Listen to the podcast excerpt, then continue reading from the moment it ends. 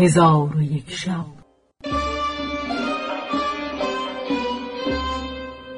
چون شب سیصد و شست و پنجم برآمد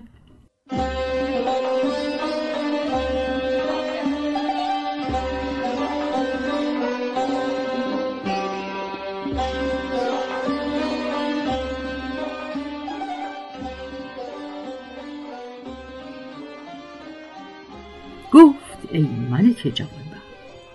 ملک زاده قصد بلاد روم کرده همی رفت و نشان ایشان همی پرسید.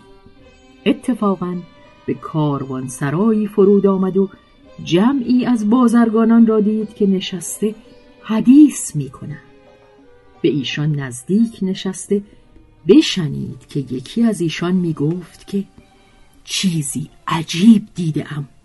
گفتند چه دیده ای؟ گفت به فلان شهر اندر بودم. از مردمان شهر شنیدم که روزی ملک آن شهر به نخجیرگاه رفته به مرغزاری گذشته بود و در آنجا مردی را با دخترکی در پهلوی اسب آبنوسین ایستاده یافته و آن مرد بسی زشت و دخترک بسیار خوب روی بوده و اما اسب آبنوسین صورت عجیب و صنعت غریب داشته است. حاضران از آن مرد پرسیدند که ملک به ایشان چه کرده بود؟ بازرگان گفت ملک آن مرد زشت منظر را گرفته از حالت دخترک جویان شده. او را دعوی این بوده است که این دخترک مرا زن و دختر ام است. ولی دخترک سخن او را تصدیق نکرده او را به دروغ و بهتان نسبت داده و گفته بود که او مرا به حیلت به دست آورده. پس ملک دخترک را از او گرفته او را به زندان اندر کرده است اما اسب آبنوسین را ندانم که چه کار کرده ام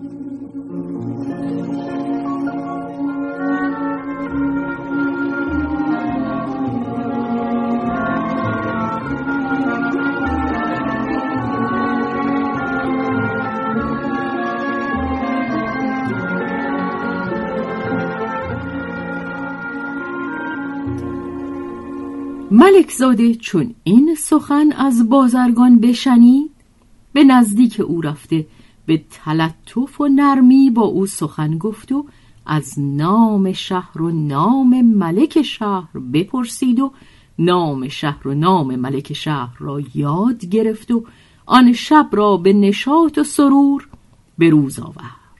چون روز برآمد از آن شهر بیرون آمده روان شد و همی رفت تا بدان شهر که بازرگان گفته بود برسید چون خواست که به شهر درآید دربانان او را گرفته در پیشگاه ملک حاضر آوردند تا ملک از حالت او باز پرسد و سبب آمدن او بدان شهر را بداند.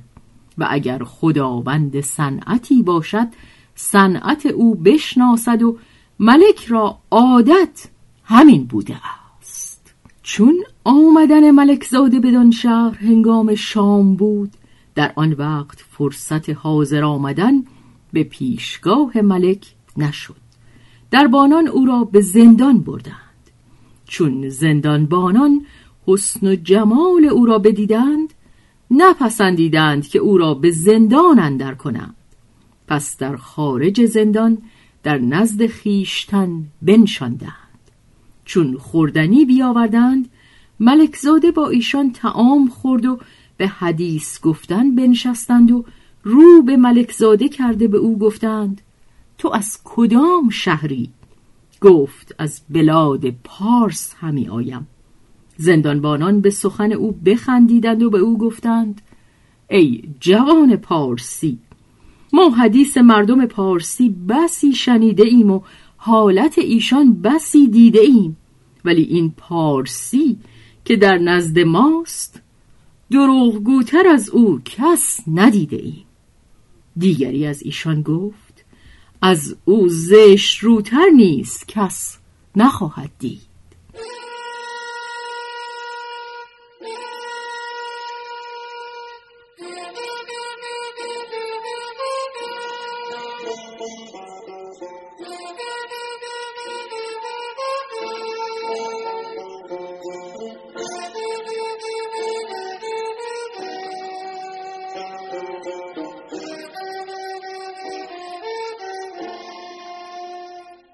ملک زاده به ایشان گفت از دروغ او به شما چه آشکار گشته؟ گفتند او را گمان این است که ملک او را در نخجیرگاه دیده که با دخترکی بدی و جمال ایستاده بوده است و اسبی از آبنوس با ایشان بوده است که ما هرگز بدان خوبی صنعت ندیده ایم. و اکنون آن دخترک در نزد ملک است و ملک بدو مفتون گشته ولی آن دخترک دیوانه است. اگر این حکیم راست گو بودی هر آینه او را معالجت کردی که ملک بسی احتمام در معالجت او دارد. و اما اسب آبنوسین در خزانه ملک است و آن مرد زشت رو در نزد من به زندان اندر است و هر نیمه شب از گریه و ناله ما را نگذارد که به خواب رویم. چون قصه به دینجا رسید بامداد شد و شهرزاد لب از داستان فرو بست.